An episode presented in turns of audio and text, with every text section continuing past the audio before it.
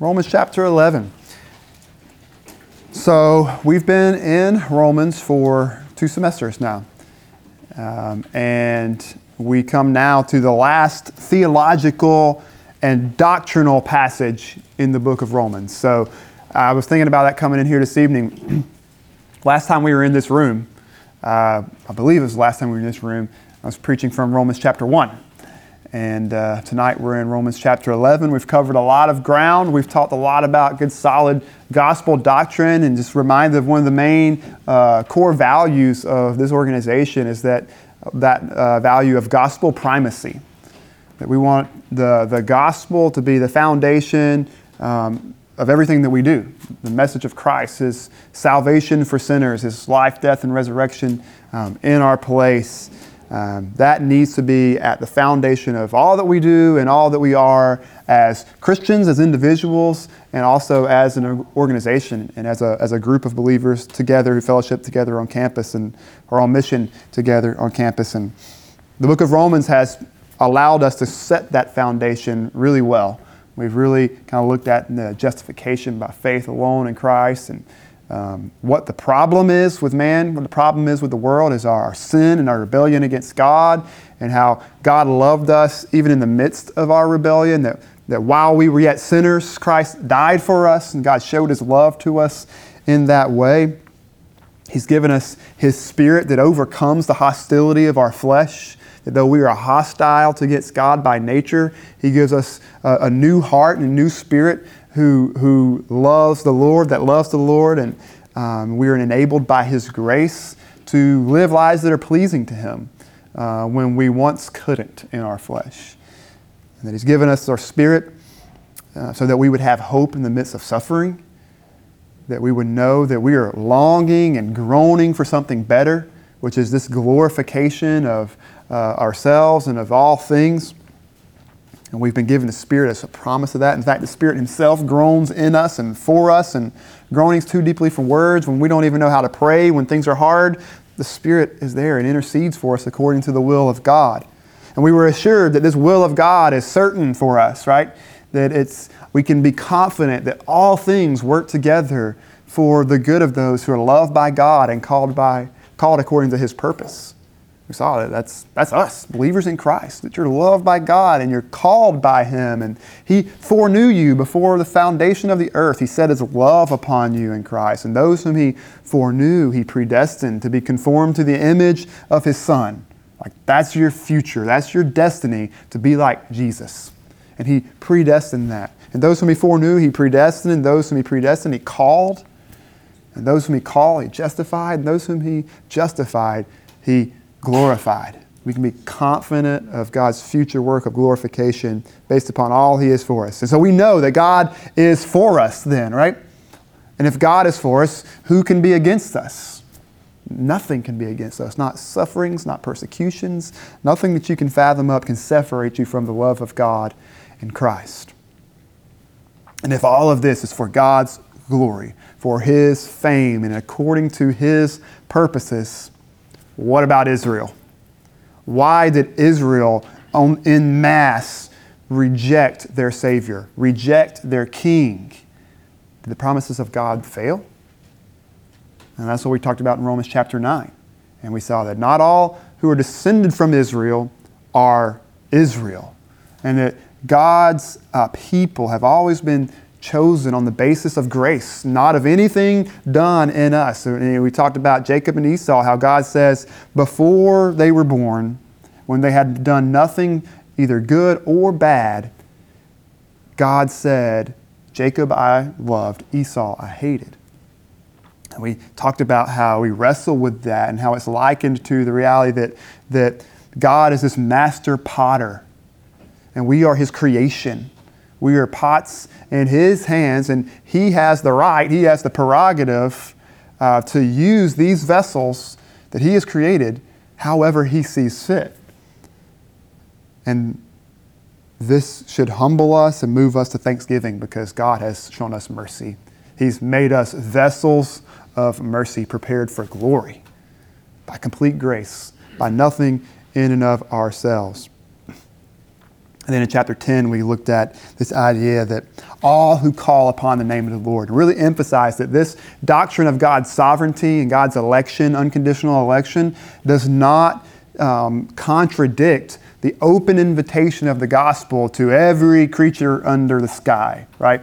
That to, to all who call upon the name of the Lord will be saved, right? The message is for everyone. And so we go and we proclaim that message and we trust the Lord who calls effectually by his Spirit to work according to his will.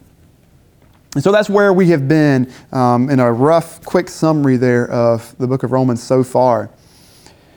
And um, when we get to 11, this is built upon all that foundation. This chapter is uh, immensely theological, and it's built upon this foundation. So we need to keep this context in mind when we try to understand it tonight. And we have to admit that this is another difficult passage. Um, it's a very difficult passage. Uh, there's lots of uh, controversy about exactly how we interpret individual little pieces of this passage. Um, and it's just, um, it can be difficult. And you, you, as you read it, if you're not familiar with it, you might say, well, why is that? It seems pretty simple to me. It's because it has lots of implications touching lots of other different things, okay? And I'm not even going to bring that up so much tonight because I don't want to confuse you. Um, but maybe you will see it when you get there, and if not, hey, that's awesome. Um, but it is a difficult passage, and theologians throughout the centuries have, you know, gone back and forth about particular details. And um, just to kind of be upfront with you guys, this is I've really worked a lot on this passage this week um, in preparation. I knew it was coming, um, obviously, you're preaching through the book of Romans, so there was two, one, two chapters I was worried about, 7 and 11. Um, and I got through 7, and 11 was harder than 7. Um, and uh, in fact, one of the key interpretive elements of this sermon, um, let you decide for yourself when we get there if you can figure out which one it is. I actually changed my opinion on it mid sermon. Um, and so as I'm writing my sermon outline, I'm going, wait a second that conclusion I came to earlier this week is not consistent with the earlier parts of this sermon, right? And so even myself, and so I say that I reserve the right to change my mind, you know, next time we go through the book of Romans. Um, don't come at me. Um, but I, am trying to be faithful to the text, and I'm really not trying to bog down in the weeds and confuse you guys either. Um, but it, this is God's word, and so we want to treat it with respect. We, we want to not just skim over it, but this is God's revelation to ourselves. It's our responsibility to seek it out, to seek the truth to the best of our ability. So, in order to interpret any difficult passage, one of the most important things that you need to do is to keep in mind the context. Keep in mind the context um, because uh, you don't want people taking your words out of context, do you? Right? You don't want that to happen. And so we want to show respect to Scripture and take it in the context um, that the Apostle Paul put it in. And it's in the context of the middle of this letter, um, built upon the foundation of chapters 1 through 10, but is also written to a first century audience um, who was aware of the things going on in the first century, and particularly within the church in this um, budding uh, sect called Christianity. Um, and so we need to keep that in mind. And when we're interpreting a difficult passage, we should seek to be consistent all the way through. Okay? If you have to change your hermeneutics, so hermeneutics is a fancy word for basically a, a system of interpretation, the way you interpret things. So if you have to change your hermeneutic midway through a passage in order to hold on to a doctrine, then you're doing something wrong. We want to be consistent. We want to interpret and use the same tools of hermeneutics in Romans chapter uh, 5 as we use in chapter 10, as we use in chapter 11, as we use in chapter 9. In other words, we don't want to adopt one way of interpretation in this passage and a different one over here because we want to be consistent in how we understand um, the scriptures. It's not, it's not some sort of hodgepodge, uh, but it is one rational revelation um, another thing you may see as we get into this passage is that it's not really immensely apl- applicable. In other words, you don't take this passage and here's five rules for life right after this passage. Um, there really are only two applications that Paul had in this whole chapter, and I'll go ahead and give them to you in the front. Is one, don't be proud, and two, worship God. That's, that's really the point of this entire chapter. And so, not all sermons um, need to be full of application, but they must move you to behold your God. And that is the goal this evening is to behold your God, behold his wisdom, behold his ways, know your God, and worship your God. There's a bunch of application coming in the second half of the book of Romans, so we'll start that next semester with Romans chapter 12. Um, so that is coming. So, with all that said, I'm going to pray, ask the Lord's help as we jump in here, and then we're going to do it a little differently tonight. Rather than reading it all up front, we're going to read it in sections. Okay? So, um, let's pray. God, we thank you for your word, and we come to it now uh, with humility, realizing that we are uh, frail, and that we are weak, and that we are insufficient to the task um, that is at hand. I certainly am insufficient to this task of handling your word. And God, so I ask that your spirit be with me, that your spirit speak through me, and that. Um, that your spirit be with the hearers and give them discernment to know what is true and what is good according to your word and according to your glory. And most of all, God, may we, may we uh, be moved to worship you more deeply through your Son Jesus tonight because of this word. We pray it in his name. Amen. Amen. Amen. All right, so the title tonight is An All Wise Arborist. An all wise arborist. Who knows what an arborist is? Yeah, someone who works on trees. And so this passage presents God as a uh, keeper of an olive tree. so we'll look at it in three points. Um, point number one, it, it's called a remnant by grace. Two, a purposeful and partial hardening hardening, excuse me. And three, a tree of faith. Number one, a remnant by grace. Two, a purposeful and partial hardening.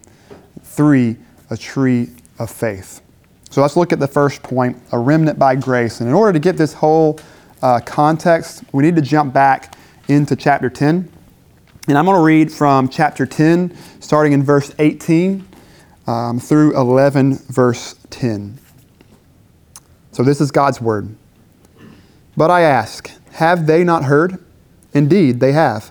For their voice has gone out to all the earth, and their words to the ends of the world. But I ask, did Israel not understand? First, Moses says, I will make you jealous of those who are not a nation.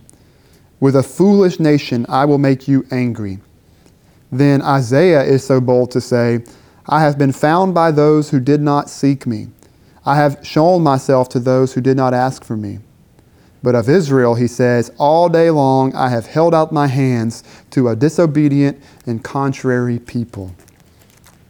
I ask then, Has God rejected his people? By no means, for I myself am an Israelite, a descendant of Abraham, a member of the tribe of Benjamin. God has not rejected his people whom he foreknew. Do you not know what the scripture says of Elijah? How he appeals to God against Israel? Lord, they have killed your prophets, they have demolished your altars, and I alone am left, and they seek my life. But what is God's reply to him? I have kept for myself 7,000 men who have not bowed the knee to Baal. So too, at the present time, there is a remnant chosen by grace. But if it is by grace, it is no longer on the basis of works. Otherwise, grace would no longer be grace. What then? Israel failed to obtain what it was seeking. The elect attained it, but the rest were hardened. As it is written, God gave them a spirit of stupor, eyes that would not see and ears that would not hear, down to this very day.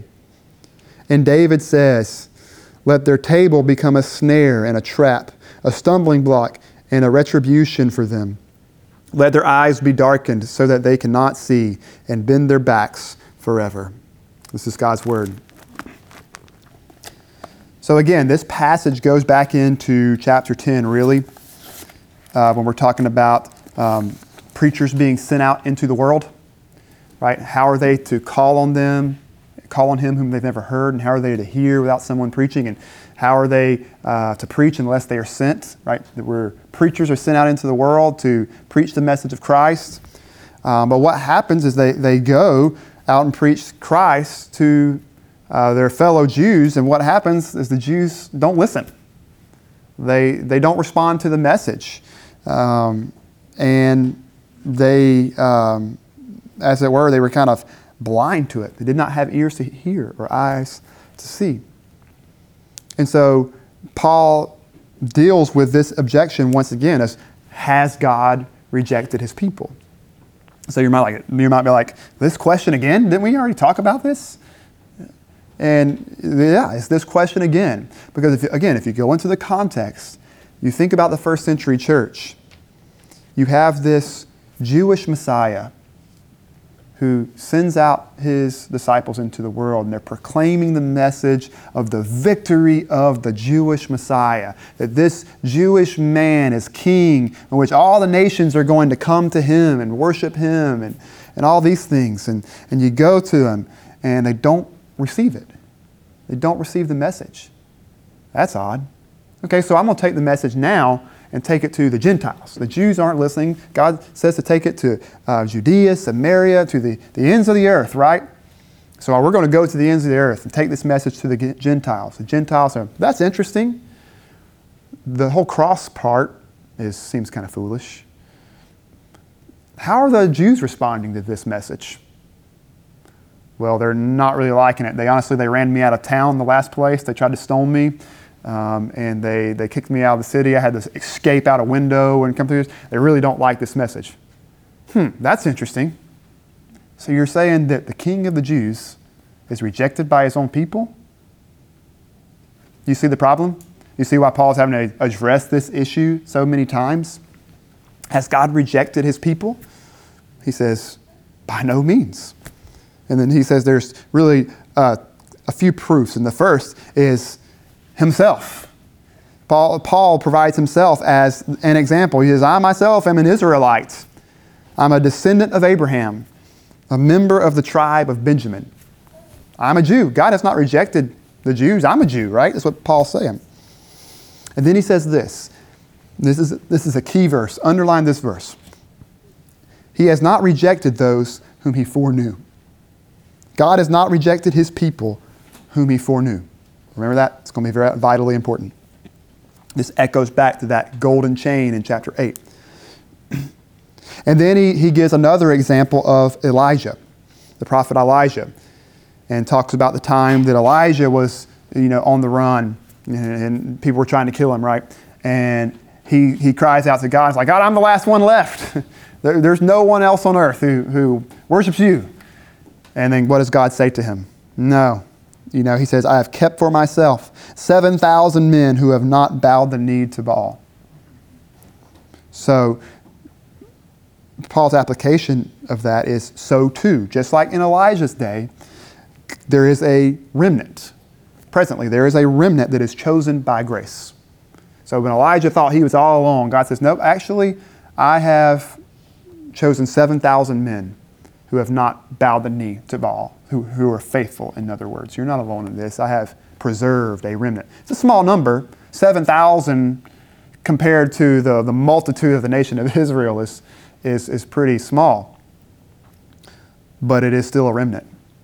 God has chosen and um, preserved a people for himself. And so Paul says that just like it was in Elijah's day, it is in our day too. and this preservation of the remnant is always by grace as you can see. And then he uses quotations from Isaiah, um, well, Moses and Isaiah and David um, to speak of the hardening of the non elect. That these things happen. We see those in verses um, 8 through 10. And so this is, he's dealing with that. What is Paul's answer for has God rejected his people? No. I'm proof. I am a faithful Israelite of the tribe of Benjamin. Just like in Elijah's day, God preserved people for himself from the nation of Israel. He's still doing that today. He hasn't completely rejected his people, he has not rejected those whom he foreknew. And so what we see there is this these who are foreknown by God is this remnant of God. Right? So let's keep those straight in our minds. Remnant, these who are foreknown of God, these are the same people. The elect are the same people in this passage that God has chosen, God has elected people within the nation of Israel, even in this first century time, who would be saved. Um, and it's all by grace. And verse 6 is interesting. That's another one to, to look at. It says, It's by grace, not on the basis of works. Otherwise, grace would no longer be grace. So, anytime you try to add any type of work to the basis of your election or your salvation or any of these things, you're by definition overthrowing grace. Because in order for it to be grace, it must be free and not on the basis of works. And so Paul's saying it's the same today as it has been throughout redemptive history. So oh, now we'll move into to the second section here when we look at this purposeful and partial hardening. We see this um, really in David's, uh, the quote from David here in verses 9 and 10 particularly in 10, where David says, Let their eyes be darkened so they cannot see and bend their backs forever. This idea that those um, who are rejecting God are walking around blinded. And we see in this passage that God has actually hardened some of his people for his purposes. It's a purposeful hardening, but it is also partial, it's not complete. We see these in verses 11 through 16, so I'll read this section again. Verse 11. So I asked, Did they stumble in order that they might fall? By no means. Rather, through their trespass, salvation has come to the Gentiles, so as to make Israel jealous. Now, if their trespass means riches for the world, and if their failure means riches for the Gentiles, how much more will their full inclusion mean? Now I am speaking to you, Gentiles. Inasmuch then as I am an apostle to the Gentiles, I magnify my ministry in order somehow to make my fellow Jews jealous and thus save some of them. For if their rejection means reconciliation of the world, what will their acceptance mean but life from the dead? If the dough offered as first fruits is holy, so is the whole lump. And if the root is holy, so are the branches. All right, so in this passage, we see this explanation of this hardening um, that has taken place within the people of Israel, within the Jews. Uh, one thing that we see is that the hardening isn't total. It's not total. It says, Did they stumble in order that they may fall? In other words, they didn't stumble to completely fall away, to be completely lost as a whole, right? The stumbling block was not for that purpose. So, what was the purpose? The purpose that we see is that the majority are hardened in order to bring in the Gentiles.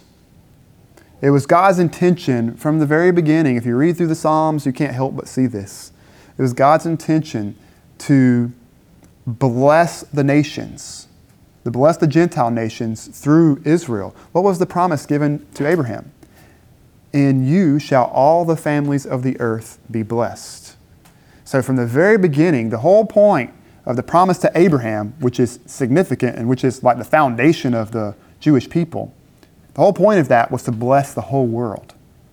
And the way God saw fit to do it, we see here in this chapter, is that um, He does it through the unbelief and the rejection of the Messiah of the Jews.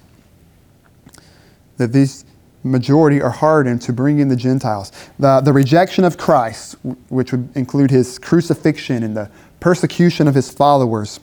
This pushed the gospel out to the Gentile nations. You say, what do you see at first? The Christians stay in Jerusalem, right? They stay in Jerusalem. They stay there for a while.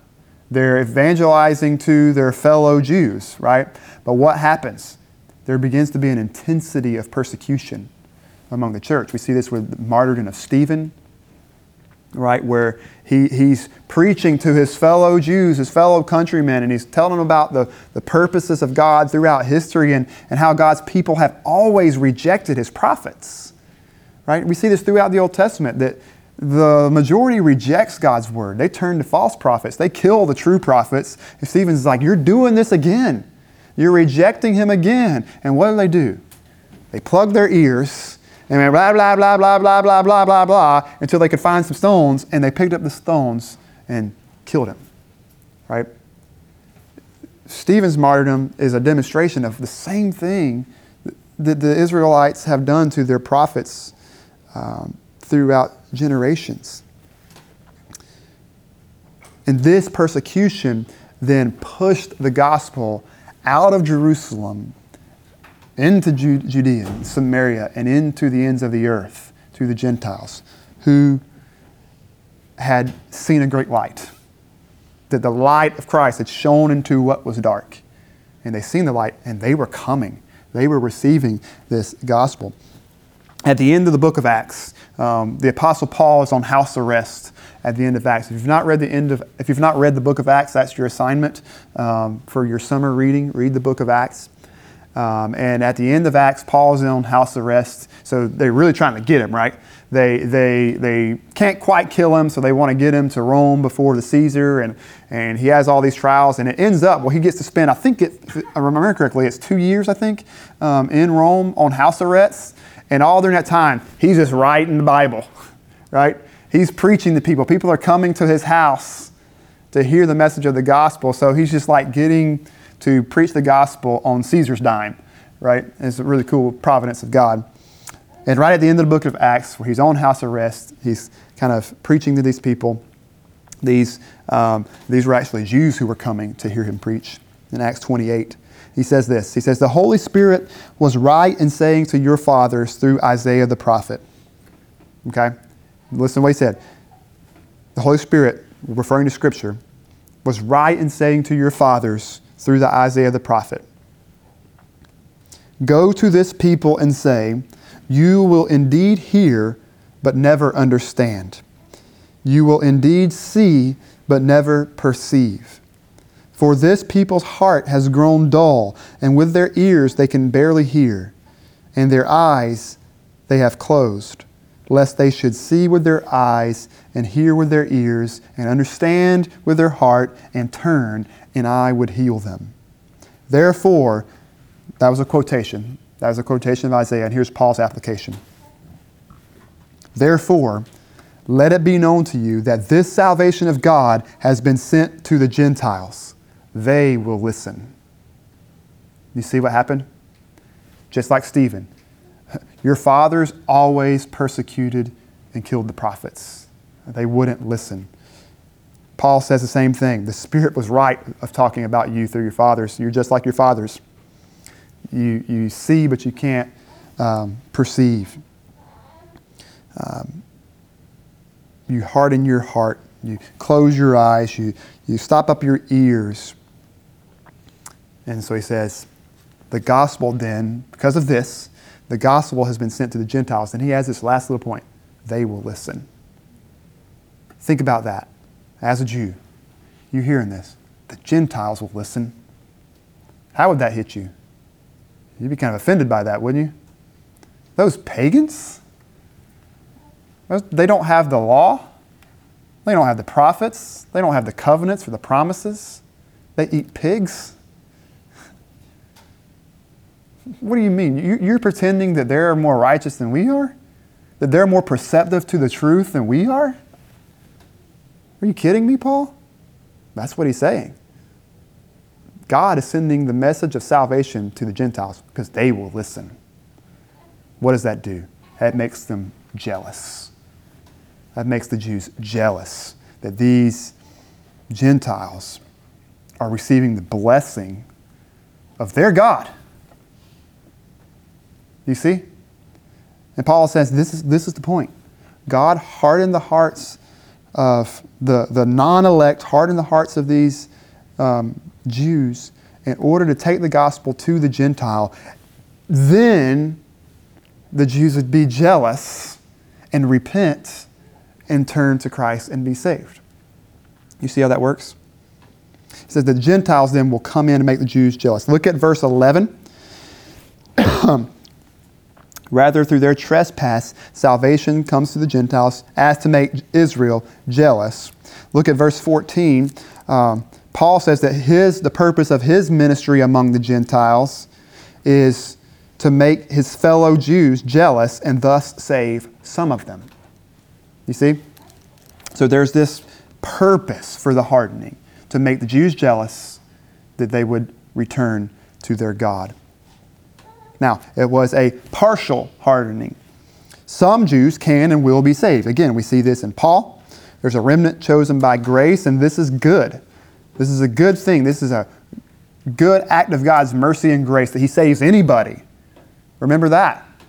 The, the grace is never owed, it's a gift. The minute that you expect grace to be owed, you're not talking about grace anymore.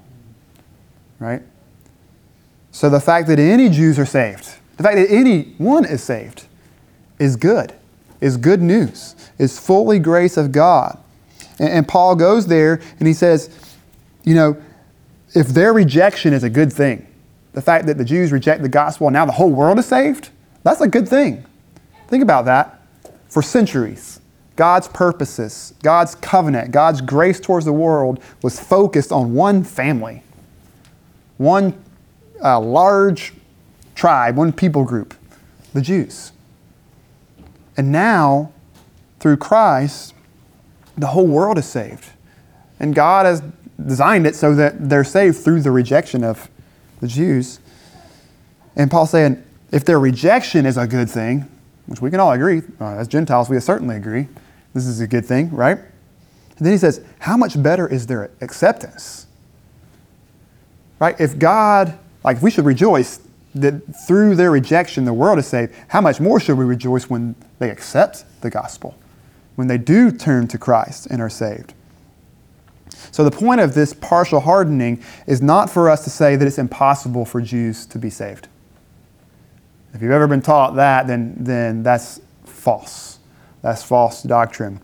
Um, as we can see, the, a, a, large chunk of the first century church was Jew. Paul himself was, uh, was a Jew. Um, so Jews can and will be saved by the grace of God. Um, so we shouldn't make that application.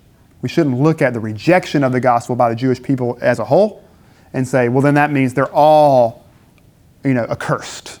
They're all reprobate. They're all hopeless.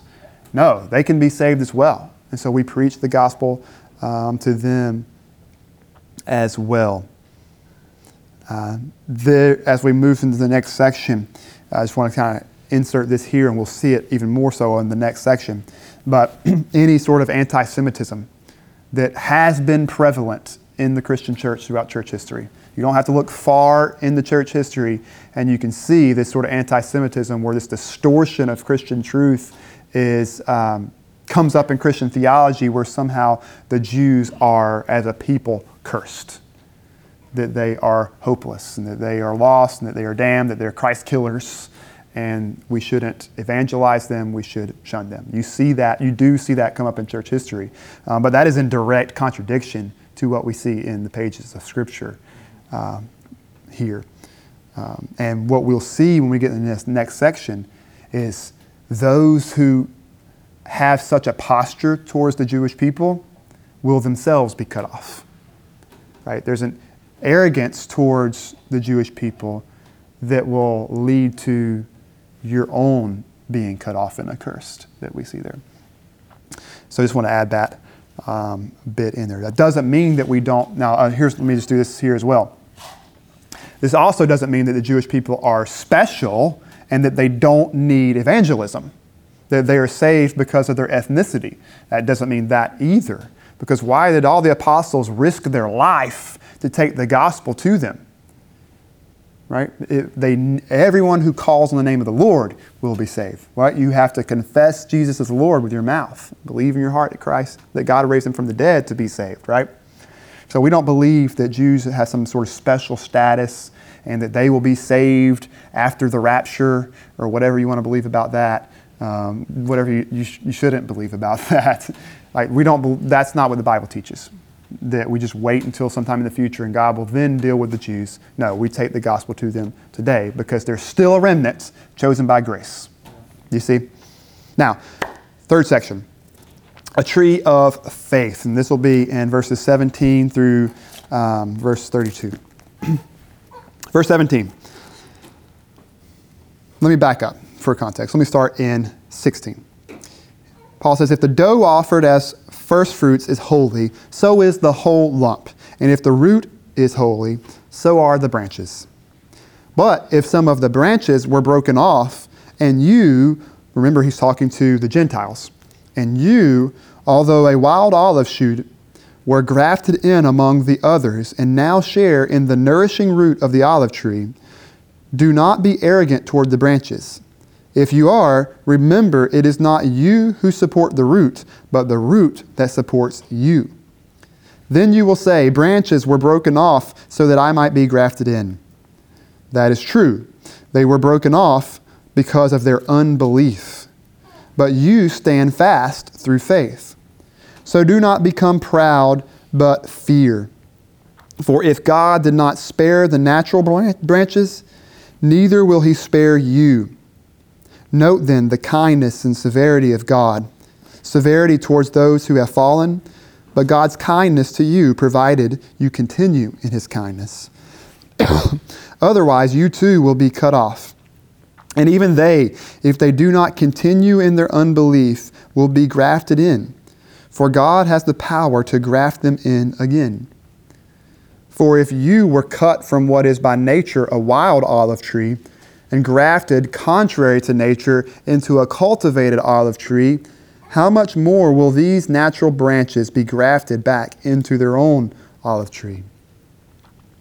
Lest you be wise in your own sight, I do not want you to be unaware of this mystery, brothers.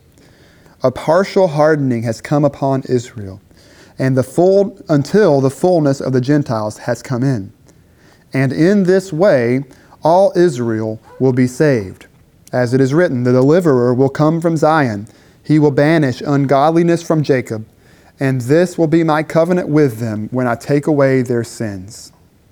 As regards the gospel, they are enemies for your sake, but as regards election, they are beloved for the sake of their forefathers. For the gifts and the calling of God are irrevocable. For just as you were at one time disobedient to God, but have now received mercy because of their disobedience, so they too have now been disobedient, in order that by mercy, by the mercy shown to you, they also may now receive mercy. For God has consigned all to disobedience, so that he may have mercy on all. All right, so as we come to this olive tree illustration, there's a few sort of things we need to address up front. First, this is completely off topic, but this is important. The olive tree is an illustration and not a horticulture lesson.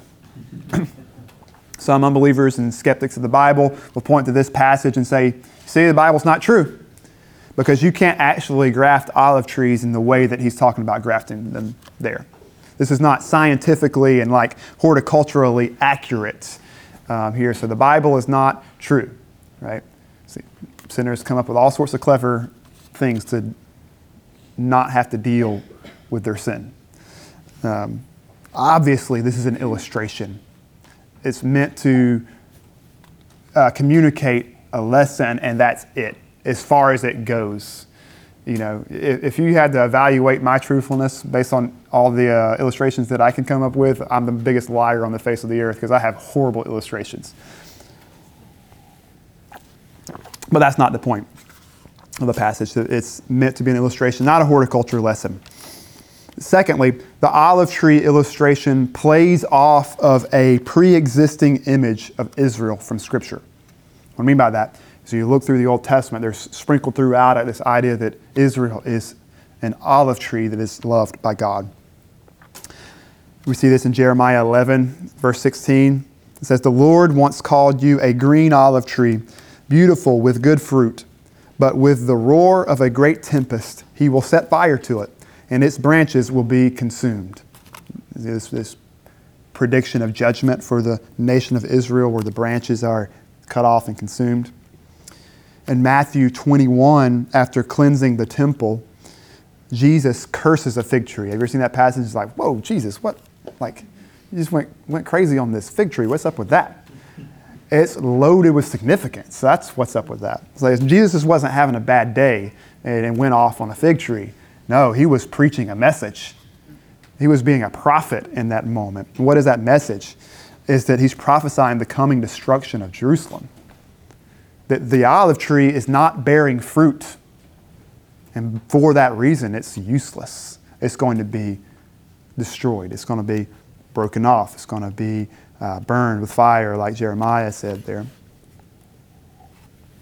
So that's a couple things that sort of sets up this olive tree illustration.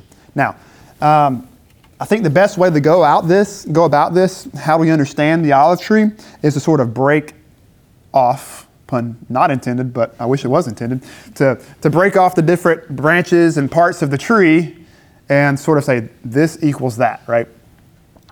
And so it is uh, my interpretation um, that is supported by many theologians who are much smarter than me.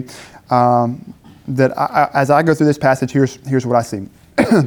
First, that the tree is, represents God's covenant people throughout redemptive history. The olive tree is God's covenant people throughout redemptive history. Primarily, we see this as, at this point, the Jews, those the, the, the nation of Israel. Now, it wasn't all uh, actual offspring of Abraham, because even in the Old Covenant, Gentiles could uh, kind of convert and become Jews um, through various processes. So it's not always that, but the nation of Israel is God's covenant people throughout history, and this is what the tree is. The broken branches, the branches that are broken off, are unbelieving Jews. Unbelieving Jews who did not believe the gospel, who have rejected Christ. The grafted in branches are Gentile believers in Christ. These are the grafted branches. And what we see in here is that all branches, whether the natural uh, branches that are broken off or the grafted in branches, can be broken off due to unbelief. So we, we have branches that are attached to the covenant people of God, right? And they're broken off because of their unbelief. But we also see that broken branches can be grafted back in. We see that at the end of the illustration here. and so what do we what do we what do we do with this? the application, really to make this simple, is Gentiles, don't be proud. Don't think that you're better because you're a Christian. Don't think that you are more loved by God because, um, let, me, back that up. Don't think that you're more loved by God as a particular people than the Jews are because it was all by grace. You were grafted into this tree, and you actually didn't really have any right to be part of this tree. You were a wild, uncultivated tree, and God grafted you into it. So, so don't be proud. Don't boast over that. You don't support the tree, he says. This tree supports you. This tree has been here for centuries, millennia, even, depending how far you want to push it back. The tree doesn't need you, you need the tree. You are, as we saw earlier in the book, offspring of Abraham if you have the same faith as Abraham, right? And so we shouldn't boast over the natural branches. That's the point. It's always by grace. Salvation is always by grace alone. So there's no reason to boast. Remember uh, Ephesians 2 8 and 9? right? They were saved by grace through faith. And this is not of your own, it's the gift of God. Why? So that no one may boast, so that God gets all the glory. So don't boast, it's by grace. Now, um, some of the controversy. Now, if you're not familiar with this passage at all, you're like, oh, yeah, that's obvious. Thanks, Clint. I'm glad you worked so hard on that this week. But it gets difficult depending on your different traditions, sort of give you glasses to understand this text. You know, there are certain, uh, it, it, enters into the, the equation when we deal with ecclesiology and the arguments between Presbyterians and Baptists, and it deals with your um, eschatology and what's going to happen at the end of time. Is there going to be a mass conversions of Jews at the end of time? Or they were just talking about something that's going to happen in a uh, earthly millennium that happens. Like there's, there's different doctrines that float around this passage that you got to make sure you got your ducks in a row in order to be consistent through all of them. So, but the good news is that's not the main point. But those are the things that theology nerds like to argue about on the internet, and so it can make things confusing. So, and I would never frequent one of those, you know, Facebook groups. Never, never. So, where were we? Salvation by grace alone, olive tree. Okay, last point. Now, this one is important. Um, this is a, a difficult part to understand right here, just to make sure that we're right in line with what Paul wanted us to understand, is in verse 26. He says, And in this way, all Israel will be saved. What are you talking about, Paul? what do you mean, all Israel will be saved? And here's where those other theology things start crashing in and, and make you understand how this is. So uh, there's two options. I'm going to give you two options. These are the uh, most prevalent interpretations of what Paul means when he says all Israel will be saved. Because let me back up a little bit before I jump into that. You, you see what's going on here? Um, he's saying that the hey, don't boast over the um, broken off branches because they can be grafted back in. And then he says, um,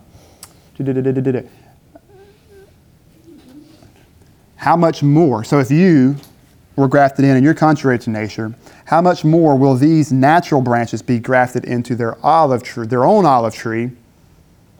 then he says, I don't want you to be unaware of this mystery. A partial hardening has come upon Israel until the fullness of the Gentiles has come in. And in this way, all Israel will be saved. So, what it sounds like he's saying and what I thought about this passage until about three days ago,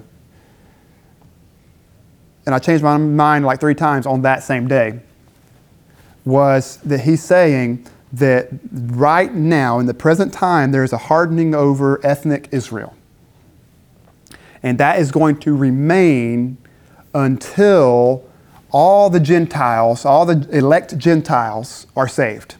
So, throughout the rest of church history, until all the Gentile nations, so the last Gentile comes into the church, at that time, God will remove this partial hardening over ethnic Israel, and there will be a mass conversion of Jews to Christ.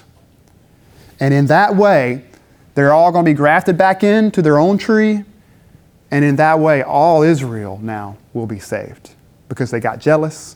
The whole world is worshiping their Messiah, except for us right? And they all turned to Christ, and now all Israel is saved. Very common thing, and if you believe that, good. I'm, I'm tempted to believe that myself, and I think I still kind of believe that, but I'm just not sure that that's what this passage is saying. So here's the options. Number one, there will be a mass conversion of ethnic Jews before the return of Christ due to that removal of the partial hardening and through their jealousy. Now, here's the second option, and here's where I, I landed um, on this passage. Kind of done a full circle. Just to be clear, where my, my, my journey, right? We're all on a journey. My journey in this passage is I used to believe what I believe now, then I changed my mind, and I changed it back again. So we're going full circle. But this is, this is the position that I've landed on, and it is this that all the elect, spiritual Israel, will be saved by grace through faith. That's what he's getting at with this. But going back to Romans chapter 9, verse 6, where he says, Not all who are descended from Israel belong to Israel. Not all who are of Israel are Israel. And so we see, even within Paul, these sort of two types of Israel. There's Israel according to the flesh, then there's the true Israel of God who was, has the faith of Abraham and that includes Gentiles in the new covenant. Um, so here are my reasons for number two. And, and I will admit, a plain reading of Romans 11.1 lends itself to the first interpretation.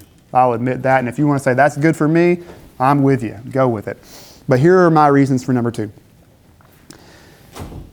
Verse 26 doesn't say, until the fullness of the Gentiles has come in, then all Israel will be saved. It says, in this way. in this manner. So Paul is talking about the manner in which Israel will be saved, not the chronology in which they will be saved. He also says that um, some of the branches were broken off right at the beginning here. And then Paul also, this, the idea of jealousy is what I'm getting at here. Paul um, saw his own ministry to be to make the Jews, his fellow Jews of the first century, jealous and turn to Christ in his day. So he, he saw that the ones getting jealous and turning to Christ were like his peers, those who were living in his day, not some future thing that's going to happen. The other is with the use of mystery. So when we're reading through this, he says, you know, that they'll all be, um, that how much more would they be grafted back into their own tree?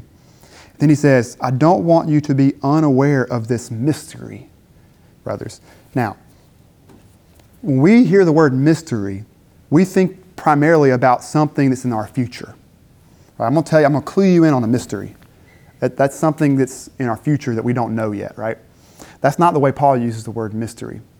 Throughout the New Testament, the use of the word mystery um, is never something that is in the future and unknown. It is always what has been concealed by God in the past and is now made known clearly in Christ. So he talks over and over again about the mystery of the gospel that God has kept hidden in ages past, that he has now revealed in his son Jesus, right? The mystery is what the Jews couldn't see in the old covenant, that was hidden in types and shadows, and now made clear in Christ, right? It's, a, it's, it's, it's an epiphany. Light has been shown into this. And the final thing um, is how is that partial hardening removed?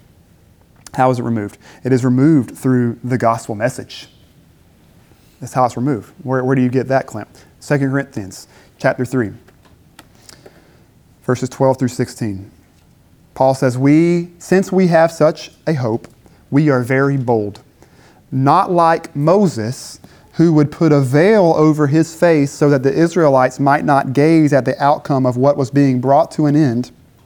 Listen to this, verse 14 but their minds were hardened. For to this day, when they read the Old Covenant, that same veil remains unlifted, because only through Christ is it taken away. Yes, to this day, whenever Moses is read, a veil lies over their hearts. Verse 16. But when one turns to the Lord, the veil is removed. How is that hardness of heart overcome? through turning to the Lord. Everyone who calls on the name of the Lord will be saved, Jew or Gentile. It's always according to the electing purposes of God's grace that salvation comes. The veil of hardening is removed through hearing of Christ and responding with faith and repentance. So that's why I landed where I landed. I felt like working through this passage as a whole, especially going at a pretty quick pace through 9 and 10, really helps set us up to see what is the main argument. It goes back to 9. Not all who are Israel are Israel. God has not rejected who? Those whom he foreknew. It's all tied back to that. That's, that's why I land where I land on what he means by um, in this way, all Israel will be saved. Now, what are some challenges to my position? One of the biggest ones is that the meaning of Israel changes within one sentence. Right? Verse 25 and 26, you have Israel used, and they mean two different things. um, a partial hardening has come upon Israel until the fullness of Gentiles. That's speaking about the nation of Israel until the fullness of the Gentiles has come in. And in this way, all Israel, the elect, will be saved. You see? Know, people say that's inconsistent hermeneutics, Clint.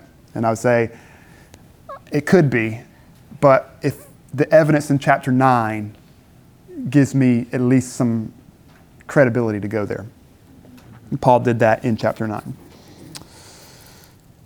And then in verse 28, he says, As regards the gospel, they are enemies for your sake but as regards election, they are beloved for the sake of their forefathers, which I'll admit that seems to suggest that there's some sort of covenantal promise um, of inclusion um, because of the promise made to Abraham and the forefathers. I don't really have a good argument against that. Verse 12. Verse 12 speaks of the full inclusion of the gospel. The question is is that the full inclusion of them as a people, or is that the full inclusion of them as individuals in terms of coming to Christ and being, being saved? Like as rejection versus inclusion.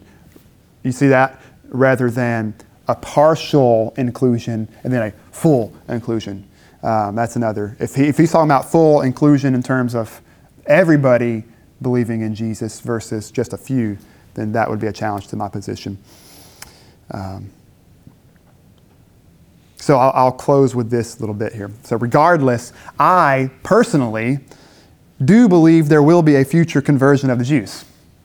But I think that that is the result of the worldwide success of the gospel and centuries upon centuries of time going by without another legitimate Messiah, I think the Jewish people will turn to Christ and be saved. Um, I'm just not convinced that that's what this passage is talking about. But maybe it is. So, so if you take that position, then, then you get both of the positions. You know, um, so maybe it is, maybe it's not. Um, hopefully, I haven't confused you on that. But these are um, just wanted to make sure that you saw everything that's going on there and that you understand that. Um, so, yeah, I do believe in a future conversion. It's not sure that that's what this passage is talking about, um, but it, it, could be. So, let's close with this uh, summary. How about that? God has not rejected his people because he has not rejected those whom he foreknew.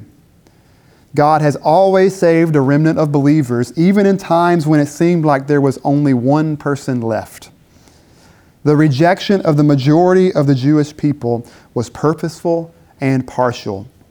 God meant to use their rejection to save the whole world. And God meant the salvation of all the other nations to make the Jewish nation jealous so that they would return to their God through faith in Jesus Christ.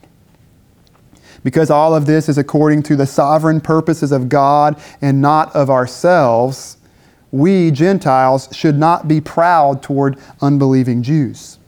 We should rather ensure that we do not fall into unbelief and get broken off too. We should not interpret God's providence in all of this as an excuse to exclude people from the gospel Rather, we should understand verse 32 that God has consigned all to disobedience that he might have mercy on all. And we should proclaim Christ to people of every people, tribe, nation, and tongue, that the veil of sin would be removed from their hearts, that they would confess Jesus as Lord and believe in their hearts that God raised him from the dead and be saved. And let us be faithful in this work and trust the all wise arborist to graft and prune as he sees fit. So uh, let us pray that God would bless us in this.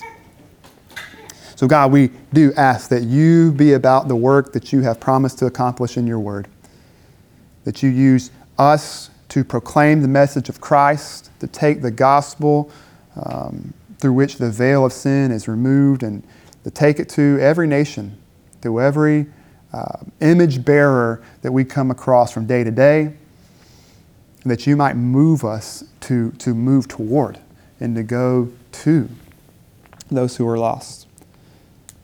Lord, we thank you that you have had mercy on us, that, that you have, in your wisdom, used our disobedience. You've used our rebellion and our sin against you in order to bring us mercy. Lord, you alone are wise to accomplish this and remain perfectly just and righteous. And so, Lord, we honor you and we worship you. And God, I pray that as we consider your wisdom in doing all this, um, that our hearts will be moved to trust you with our lives and to worship you um, with all our hearts. And we ask that you do this so that we would be more like your son, Jesus. That's our great goal. And we ask this in his name. Amen.